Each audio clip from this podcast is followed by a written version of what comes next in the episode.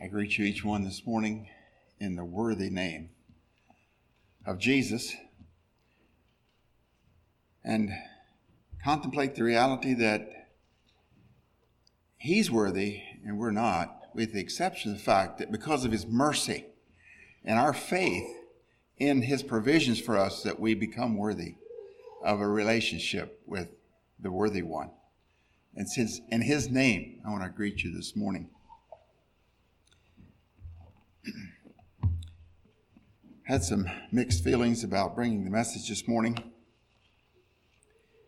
I uh, decided to proceed with your prayers and understanding. I'd just like to make this this comment about what we're facing, Marie and I. Um, you got the news about the situation. Brother Ellis referred to it again this morning. I want to say we appreciate your prayers. We, we sense your prayers. We appreciate it. Just like to say for those of you maybe who uh, don't know exactly what we're, we're uh, relating to, during a procedure this past Wednesday, uh, they discovered a mass, and we were told immediately that the disappointing news that this mass is cancerous and that it will be need need to be taken care of as soon as possible. Um, plans are for a CT scan this Wednesday, and a surgeon plan to see a surgeon on the 15th. So we we know that we're in God's hands and we commit it all to Him. But like Ellis said, it kind of interrupts our our vision of life and our dreams. And so we Appreciate your prayers. if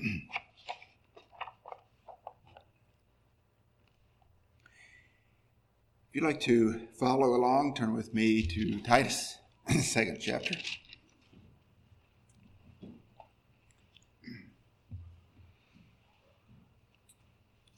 In light of circumstances, I've added a section to this message that wasn't in it before. It has to do with, with suffering. It's part of God's plan for us to turn suffering into something productive for His glory. But this morning, our text comes from chapter 2, verse 10 where it says that, that ye may that they may adorn the doctrine of God, our Savior, in all things. And so the message title this morning is Adorning the Doctrine. In verse 1 of chapter 2 starts out with, But speak thou the things which become sound doctrine. This was Paul's admonition to Timothy, young minister, young bishop, to keep things on course, to have control of bringing people's minds to the, the truths and realities of God's will so that God could be glorified through their life experience. And it's interesting that in this chapter, we have a number of things listed as instructions for different uh, age groups of people.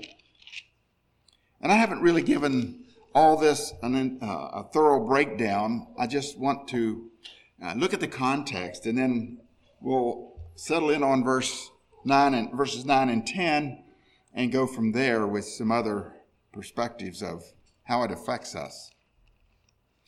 So I want to I want to read verses 1 through 10 this time. But speak thou the things which become sound doctrine, that the aged men be sober, grave, temperate, sound in faith and in charity and patience. The aged women likewise, that they be in behavior as becometh holiness, not false accusers, not given to much wine, teachers of good things, that they may teach the young women to be sober, to love their husbands, to love their children, to be discreet, chaste, keepers at home, good, obedient to their own husbands, that the word of God be not blasphemed. Young men likewise exhort to be sober minded. In all things, showing thyself a pattern of good works. In doctrine, showing uncorruptness, gravity, sincerity. Sound speech that cannot be condemned. He that is that he that is of the contrary part may be ashamed, having no evil thing to say of you. Exhort servants to be obedient unto their own masters, and to please them well in all things, not answering again, not purloining, but showing all good fidelity, and that, that they may adorn the doctrine of God, our Savior, in all things. Now, the setting here is that Paul is giving, Tim, giving Timothy, or Titus rather, some instruction as to how to relate to these different age groups and give them some pointers and direction to help direct the church in a way that is wholesome and, like I said, to bring glory to God. In verse 7, he says, In all things showing thyself a pattern of good works. Now it's kind of interesting. We hear this debate going on about good works. Uh, Sometimes we call them our, our, uh, our statement of faith, our rules and discipline, our rules that uh, some people kind of resist rules. Actually, I like the term uh, brotherhood agreement, that things that we have by the Spirit over, over the history of our, our working together as a brotherhood, we have made the applications of scriptural truths applied practice to principle, and I believe we could call those good works. And some seem to stumble at that because, because, and, and I understand this, because there have been situations where people have disregarded their, their real vib- vibrant responsibility, uh, uh, responsibility for a vibrant relationship with Jesus on a personal basis that brings us to live out these things that are considered good works and rather haphazardly and in a casual way connect to Jesus and then perform these good works so that they can feel good about their direction in life. I understand that that tends to breed some dis- discontent and disrespect for the church. And so I'd just like to admonish us this morning to be sure that in light of the fact that we are exhibiting the good works that are commanded in Scripture and applying scriptural principles to our walk of life, that it's because of a heart that answers to that hymn we sang of being directed by the Holy Spirit. Allowing Him to move in our hearts, to have that want to and that desire to please God. And in so doing, we are obedient to the truths of Scripture that admonish us as to how to walk and how to live, how to conduct life. And so I'd like to go back to verse 7 but speak thou the things that become sound doctrine. What is doctrine? Uh, actually, this shows up again in verse 10, our text verse. maybe I'll just skip to verse 10 and, and uh, look at the definitions that we find for the words that are there. The three words I want us to focus on, and it's interesting what some of these words, uh, the one word especially, not purloining. Now, let me back up and just say this that in this verse, or in verse 9, he says, exhort servants to be obedient. As, and we may deduct from that that, well, it's okay if you're not a servant, this isn't for you. Well, the reality is, and I believe this is where Paul was coming from in, in exhorting t- uh, Titus, that servants are the prime example of the children of the master. We are all servants. And so all these, these admonitions fit all of us. And that's the context I'd like for us to focus on as we uh, sort through this this morning. As he admonishes him, uh, is, has been, is admonishing Titus to instruct servants. He says, Be obedient unto their own masters and to please them well in all things, not answering again. How often have you argued with God? I told somebody recently that I had a little session I remember vividly where I argued with God. Right off, that sounds wrong. But in our humanity, there's times that we don't really understand and we need to get things sorted out. And sometimes we, we at least ask God to help us figure things out. And I call that arguing with God. Maybe, maybe that's a little strong. But I had some, I had some feelings about things. And so I was uh, unloading my feelings to God, not in anger, not in this, uh, in disregard for God, but I didn't understand. And I, I was trying to figure out where, how to relate. I'll explain to you what it was.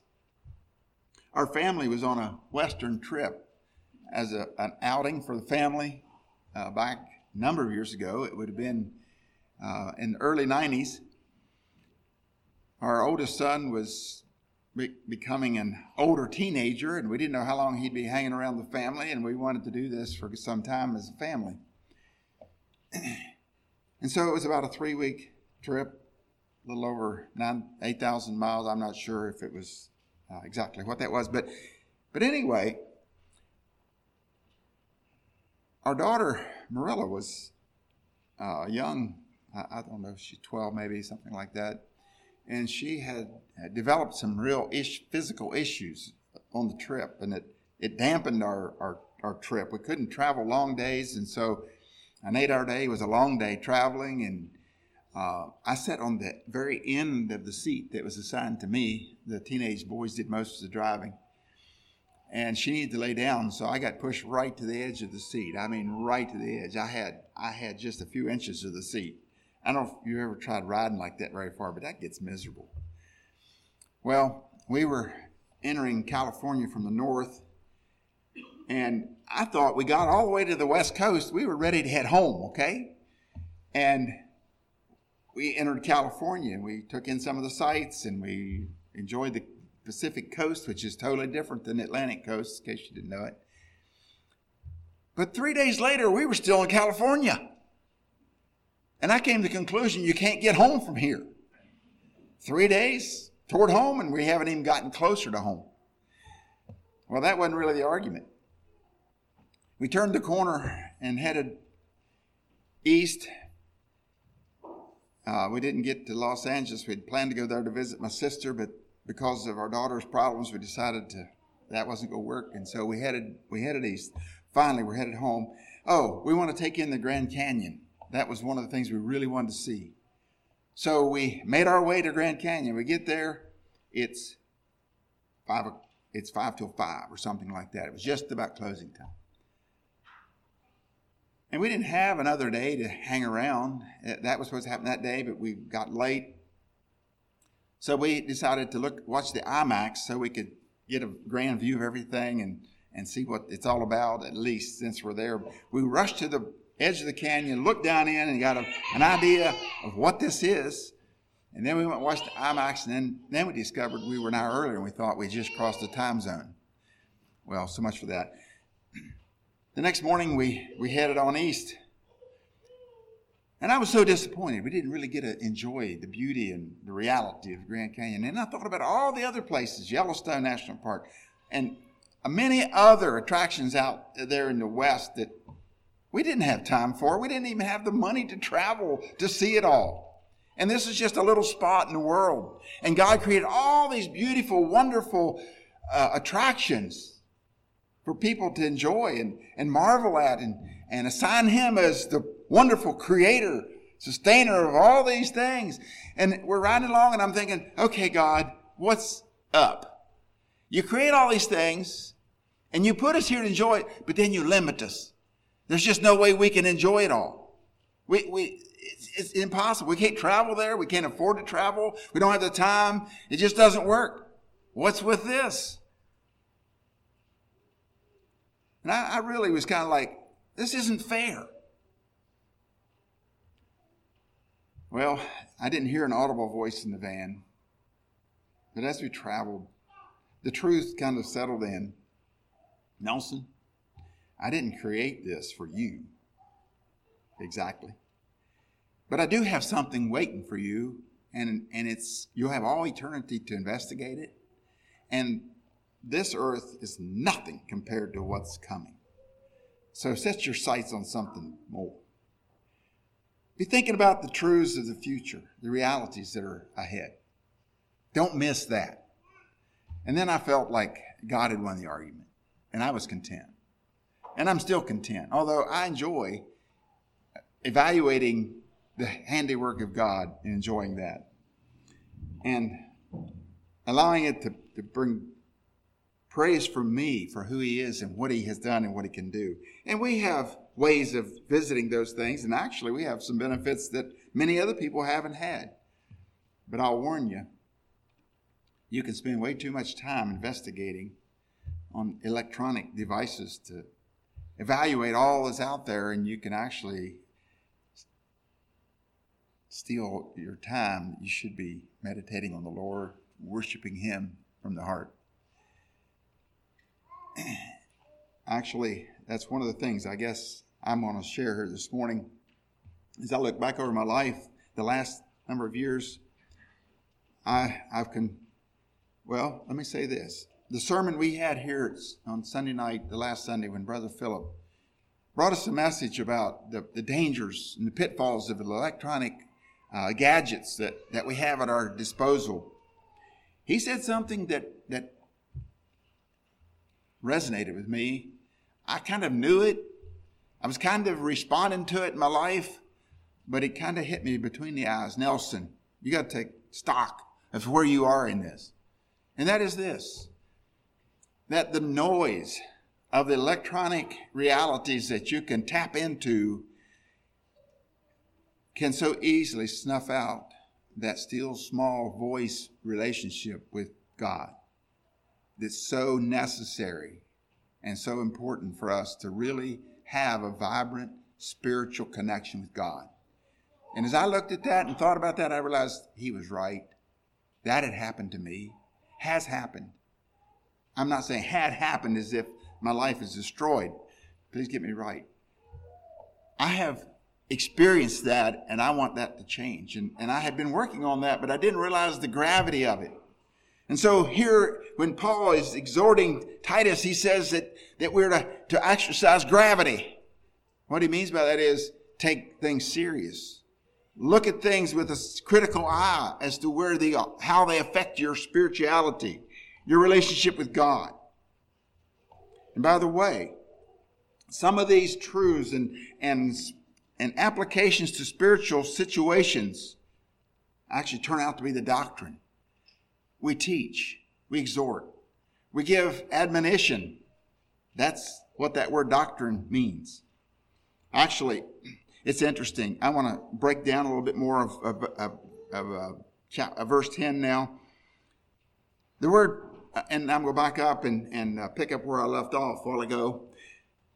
The word not purloining, that word purloining, is an interesting word. I thought, well, why is that so important? What, what is that? And so I, I looked it up. Discovered it's not used in our in, in scripture but twice, basically. Here, as it relates to servants, and then in Acts 5, chapter 5, verses 2 and 3, where it's talking about Ananias and Sapphira. And there, it was trans- the same word was translated hold back or keep back. They kept back money by pretending they had given. They, they, by deception, they held back. They kept back for themselves. In other words, uh, well, let me read you the definition. It, it's to, if I can say this word properly, I, I, I have said it, I know what it means. Sequestrate. It's to sort out or, or pull out and set aside. Sequestrate for oneself. Or another word is used here to explain this word is to embezzle. Uh, to embezzle is to, to take, just gradually take back, set, keep back for oneself something that isn't, they're not entitled to. Just recently, I heard of a person that had been charged with embezzling $500,000, a lady, over a number of years here locally. And I thought, the business she worked for wasn't all that prolific. I didn't think they handled that much money. But over time, it accumulated. And this is something else that has spoken to my heart.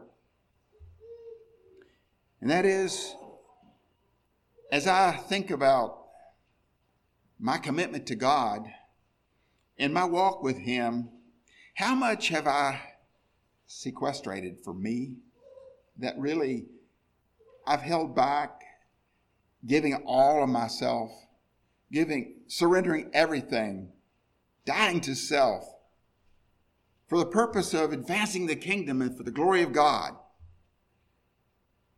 And my record's not clear. I confess that. Actually, I think it's part of the growing process for all of us because we have that tendency to protect self, self preservation. Do what is for me. We were here at a wedding yesterday, and the minister, who I believe is here this morning, asked a question. As I thought about it, I wanted to answer, but I wasn't sure that I knew exactly where it would, he was coming out, so I didn't. And he didn't really mean for us to give an audible answer, I don't think. Maybe a show of hands. He asked, How many of you have witnessed a crucifixion? Well, I haven't, but I have. I've witnessed a lot of crucifixions. Jesus said that if you're gonna if you're gonna be my disciple, you're gonna die. Paul says you deny yourself, take up your cross daily. And that's a sort of crucifixion that needs to be happening daily. And I'm going to give you an illustration that actually applied to that message yesterday as I thought about it.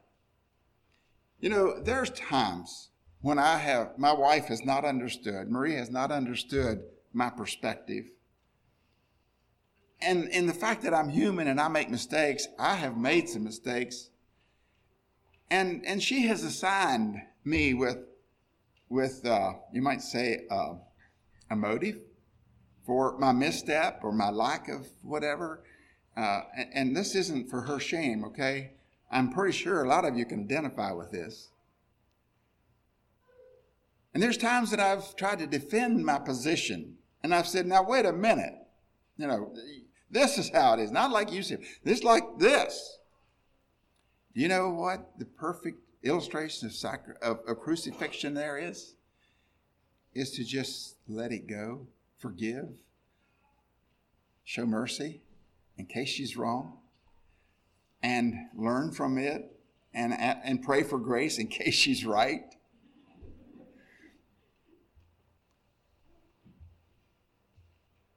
I have successfully crucif- been involved in that crucifying process. I want you to know that by the grace of God. But there's too many times that I haven't. I've hung on to my life. I've, I've embezzled an opportunity to glorify God by holding back what should have come forth a dying, selfless spirit. So I hope you understand this morning. I want to make this message practical. I hope it's becoming practical. And if I'm going to make it a message, it needs to have a definite end, and I need to hurry. the word fidelity is an interesting word here. And he says, but not purloining, not holding back, but showing fidelity. Well, I think we think we know what that means. To me, I always thought of that as being sincere and honest and forthright. And it does, but it has more to do than that. Actually, that word fidelity speaks of the doctrine, so to speak, because uh, as I understand the, the uh, definition of it, it, it's kind of a long definition. It's, it's religious truth or the truthfulness of God or, or a religious teacher. And so that's kind of how we think of it. But it goes on to say, especially reliance upon, reliant uh, upon Christ for salvation, abstractly constantly in such profession by extension uh, these are maybe i'm not making sense or, or, or, it's not i'm reading something else and they made sense i'm maybe not helping you with it But here's what I'm going for the next phrase the system of religious truth itself. And then it has in parentheses the gospel. Well, I saw that as doctrine. That's the doctrine. But fidelity is actually faithfulness to the doctrine. And so it's all combined together, so to speak.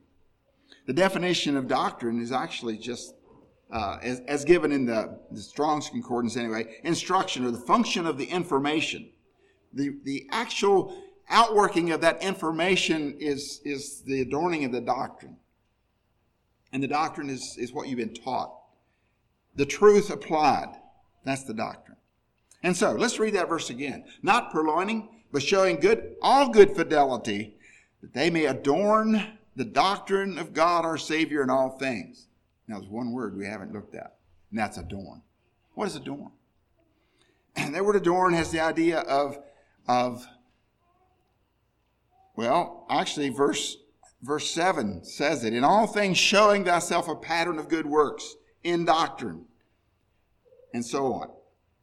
It's like, and, and I'm going to use this illustration. I don't like to promote the Christmas tree at Christmas because we shun that, because the Christmas tree can become an idol.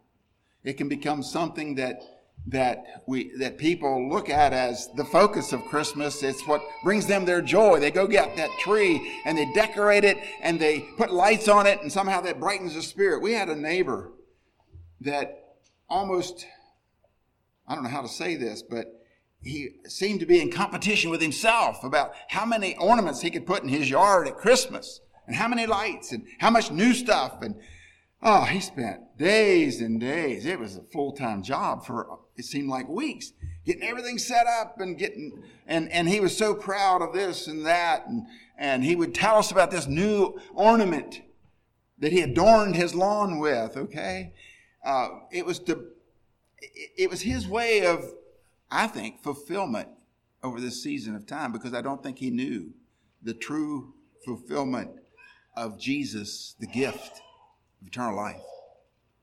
And so, possibly from childhood memories of exciting times and gifts and, and excitement and, and the lights, all this goes together to, to kind of boost and bolster that excitement and that joy, you might say, at Christmas time.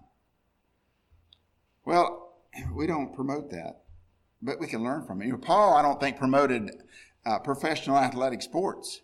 But he did refer to it because people understood it. And so that's what I'm doing here this morning. But these, these decorative ornaments that are used at Christmas time are a way to, to uh, bring glory to the situation, make, make it more exciting and, and uh, come alive. Well, I want us to think about our lives and our good works and our desire to pursue God's will in our life, when we bring that to fruition, it's, it's an adorning reality to the gospel and to the, the program of, of God's will in the church. And so the question is for us this morning to make a personal application. Am I adorning? Am I hanging those ornaments, so to speak, by my obedient surrender to God's will? Is it bringing praise and glory to the reality of what God has in mind for the focal point of the gospel? And so this becomes personal now. And I have a number of ornaments that I want to relate to just briefly. And I plan to not spend a lot of time, but just mention them and bring a spiritual perspective of Scripture. But before I get there, I want us to think about another thought. And that is, we talked about lights at Christmas. Scripture says in Matthew 5 16, let your light so shine before men that they may see your good works and glorify your Father which is in heaven. That's our commission, not just an opportunity. How are we doing? Are we letting our light shine? Now, this is a little play on words, um, but every day starts with new sunshine, right? Well, I want to think about us as being the sunshine of the world, only this time sun is spelled S O N. And there's a special day of the week where we, we exalt the gospel and we call it Sunday, but I'd like to change that to S O N D A Y. It's God's Son's day. Oh, by the way, do you wear Sunday clothes?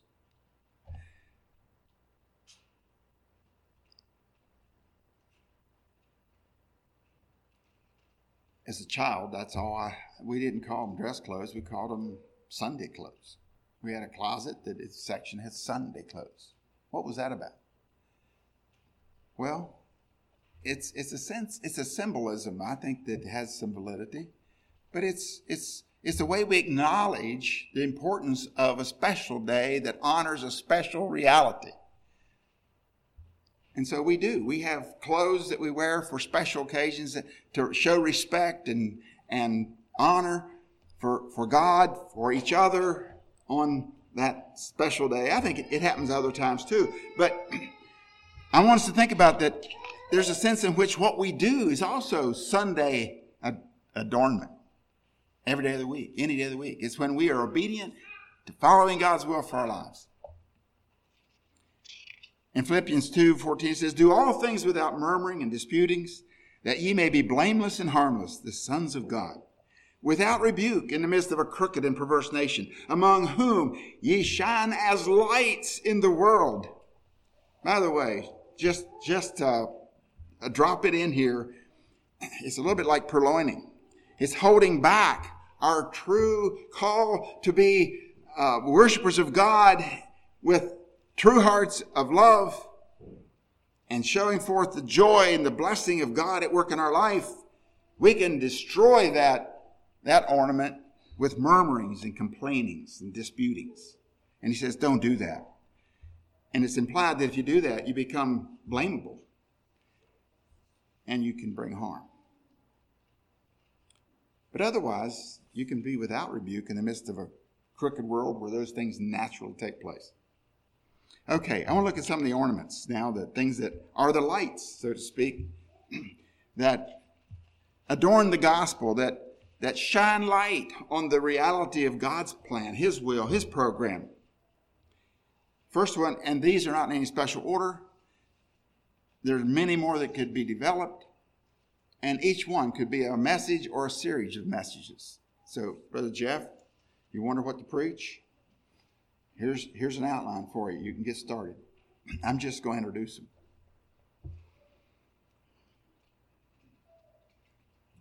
Use not your liberty inappropriately. We have liberty in Christ. We have been liberated to serve Him, to experience the blessedness of life.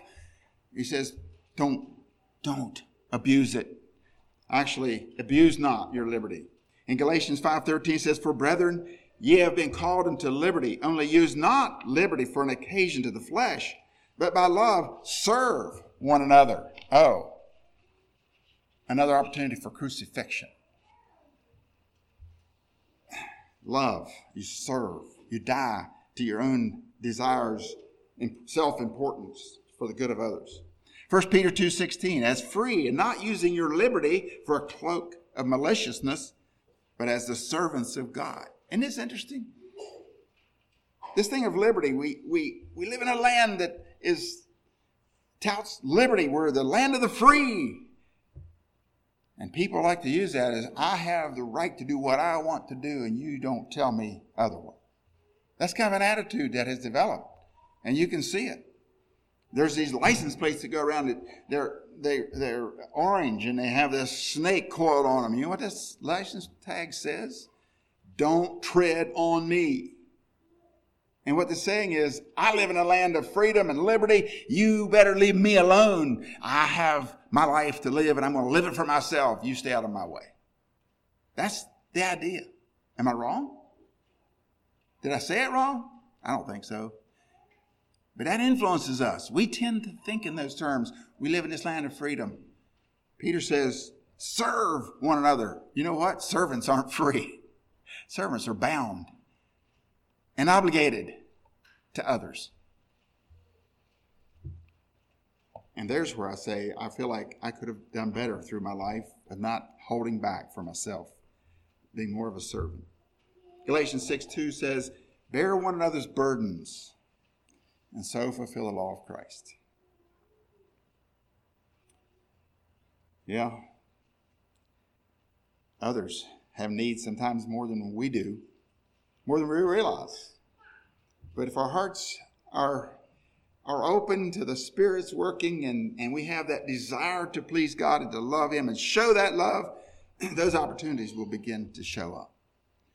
When we're living for self, we don't see the needs of others very well. It's when we are out of love for Jesus, serving Him and, and His, His heart is becoming our heart, that we begin to see where we can find. I don't think we should go out and beat the bushes and look for people that have problems. But I believe that we should be so, so much servant minded that we won't miss those opportunities that just are there. I had an opportunity last evening, yesterday afternoon. Young man, I say he's young man because he's younger than me. A lot of you say he's an older man. But I sense that because of, of sorrow in his life experience and the joy and the bliss of the wedding yesterday made it very difficult on him. The easy thing to do would be, I don't know, I don't want to, I don't want to frustrate him. I don't want to make it harder on him. I'll just leave him go. But I had wanted to talk to him anyway, and I decided I saw his pain, and so I, I just laid my hand on him and I encouraged him that the past we can't change. But God is a God of mercy and love, and He wants relationship with anybody, anytime.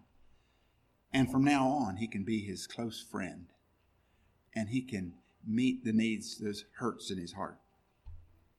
And he thanked me. And I'm not saying that because I'm boasting that I finally got around to doing it right one time. I'm simply giving an illustration how it can work. There was one area I was going to boast on a little bit and tell you that I have the right to because Paul did it he said, Excuse my boasting. And then he gave some things that he did right.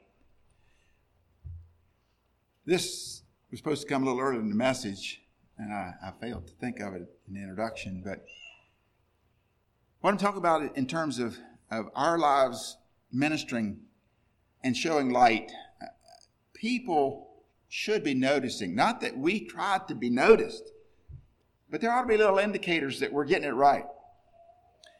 some time ago, maybe I've shared this with you, I'm not sure, but some time ago, Marie and I were at Costco, and the guy that was at the checkout, when he got to, it got to our turn, he says, "Well, I don't remember how he said, but it was in this this venue.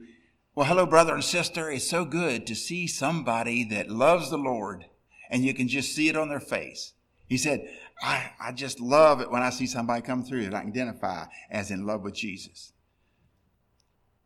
And every time he sees us in the store, he'll go out of his way to come and say, Well, hello, brother. And, he, and, and actually, he's come and said, Is there anything I can help you with today? And invariably, he'll go out of his way to say hello, and he uses the term brother or sister. And he has that smile on his face. And we've talked about spiritual things already. But I'm, and I, I'm not saying because we get it all done right, but I'm saying that yes, I've done some things wrong in life, but my life hasn't been all in the, uh, under the shadow, under the shade of not getting it right. I'm just curious, has anybody else had that experience at Costco? Uh, I just, okay. I would kind of expect that, that some more of you have been noticed too. And if you haven't, it's not because uh, you don't have the smile and you're not loving the Lord. You just maybe didn't bump into the right guy to notice. Anyway, there's, I'm going to have to leave off some verses here and move quickly. Ephesians, uh, the next ornament is uh, unity and uniformity. Ephesians 4 3 through 5 uh, through 7. Endeavoring to keep the unity of the Spirit in the bond of peace, there is one body, one Spirit, even as ye are called in one hope of your calling one Lord, one faith, one baptism, one God and Father of all, who is above all and through all and in you all. But unto every one of us is given grace according to the measure of the gift of Christ. It's that oneness. And then in, in chapter 4, verse 13, going on down to 14, it's, uh, verse 13 says, Till we all come in the unity of the faith and of the knowledge of the Son of God, unto a perfect man, unto the measure of the stature of the fullness of Christ, we're, we're striving for not focusing on those things we've done wrong, like I mentioned this morning, but but we, uh, we, we ask, we repent, we, we seek God's grace. First of all, His mercy. And then we, we reach out for His grace by faith and we move on in obedience to the truth and open to that truth. Another verse, Philippians 2 2 says, Fulfill you my joy that you be like minded, having the same love, being in one accord of one mind. The next ornament would be, I've referred to, but I want to mention it here, is self denial. In Matthew 10 38 and 39 says, And he that taketh not his cross and followeth after me is not worthy of me. He that findeth his life shall lose it, and he that loseth his life for my sake shall find it. And I've already said a good bit about that. The next ornament I want us to think about briefly is faith through suffering. This is the section I added. In James 10, 5, 5 10, it says, Take my brethren the prophets who have spoken in the name of the Lord for an example of suffering, affliction, and of patience. And that's kind of out of context, but I want you to see this. It says suffering, affliction, and of patience. Affliction and handling it right, committing ourselves to God through it by faith will bring patience. In 1 Peter 2 18, it talks about uh, suffering. Now, this is not physical suffering. This is suffering that is, is brought on by the rejection, the, the, the scorn of the world, and so on, uh, as they look at our faith. And he says this, he says in verse 20, For what glory is it if when ye are buffeted for your faults, ye take it patiently? But if when ye do well and suffer for it, ye take it patiently, this is acceptable with God. For even hitherto were ye called, because Christ also suffered for us, leaving us an example that we should follow his steps. This suffering is enduring these uncomfortable situations in life that is a, an, a part of, or it's, it's, it's in the context of the reality of crucifixion, dying to self. Christ was our example of that. That was the prelude to the reality of the climax that he was able to suffer. People called him names they they said he was not what he, what he really was. They gave him a bad reputation. They said he was, he was uh, born out of wedlock. He was uh, scum of the earth.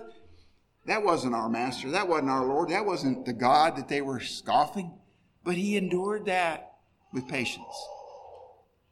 A precursor, or pre, well, maybe it was a precursor to what was to come.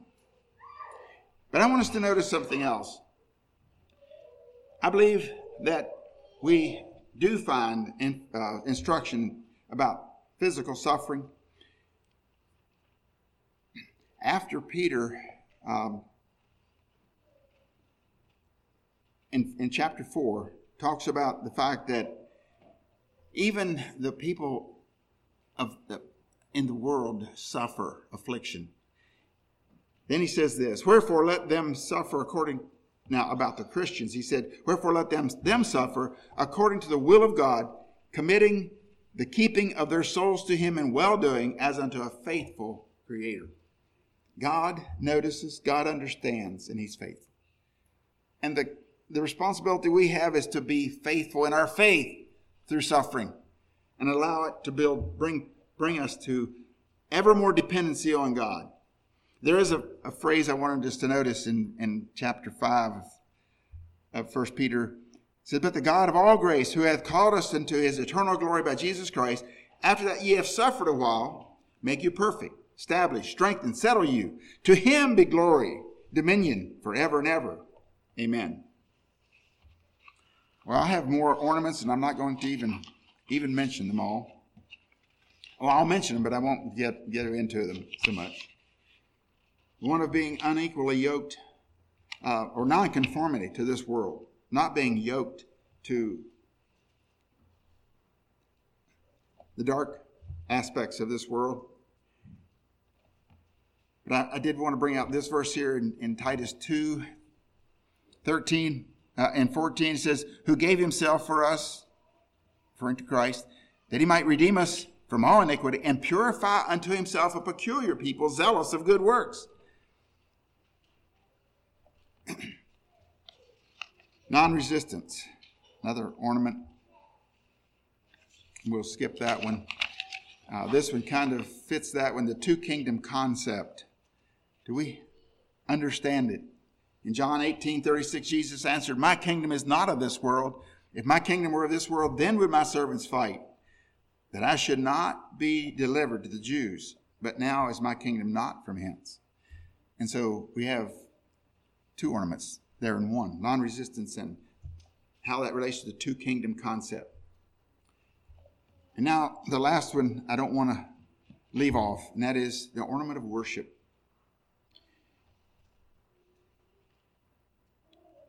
In Ephesians 4:11 through 16, I wanted to read, and we'll just break in at verse 12 and skip a couple verses. For the perfecting of the saints, for the work of the ministry, for the edifying. I'm going to back up. Verse 11. And he gave some uh, apostles, and some prophets, and some evangelists, and some pastors and teachers for the perfecting of the saints, for the work of the ministry, for the edifying of the body of Christ, till we all come in the unity of the faith, of the knowledge of the Son of God, unto a perfect man, unto the measure of the stature of the fullness of Christ, that we henceforth be no more children tossed to and fro and carried about, and so on.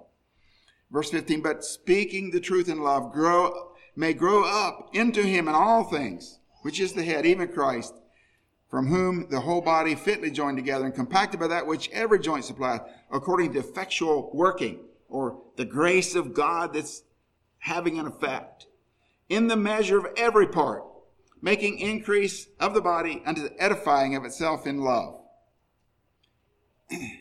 How does that have to do with worship? Our life of obedience, our response to God's will a proper response to God's will, of ornamenting the doctrine, the truth, the teaching, the reality, the spiritual uh, concept and, and purpose and reality of God. When we when we adorn it or we complement it by the way we live so that it can be seen easier by those who are needing to know. Actually, that's an act of worship. It's, it's giving place in our hearts to God making room for him to be number one.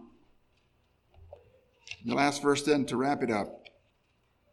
Colossians 3:10 and have put on the new man. This is this is uh, the admonition for how the capsule capitalizes.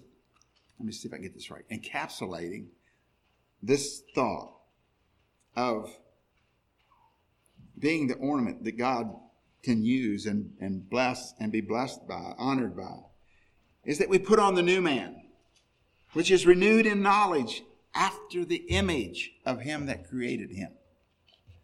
And so, if we're going to be an ornament that is an effective ornament, adorning the gospel, adorning the doctrine, the more we're like Christ, the more we look like Christ, act like Christ, and are an expression of Christ, the more effective our ornamentation of the doctrine is. So I just want to encourage us to worship God with all our hearts, to open ourselves to the spiritual gospel realities that for me to, to die, like Paul said there in, uh, was it Galatians 2.20? For I am crucified with Christ, nevertheless, I live. Yet not I, but Christ liveth in me. And the life that I now live, I live by the faith of the Son of God who loved me and gave himself for me. And so that reality can be a reality that helps further the doctrine, the gospel in the lives of those around us. You say you're not called to be an evangelist? Yes, you are. By the way you respond, by the way you die, by the way you live you are evangelizing. You are holding forth light that those in darkness can see to find a way.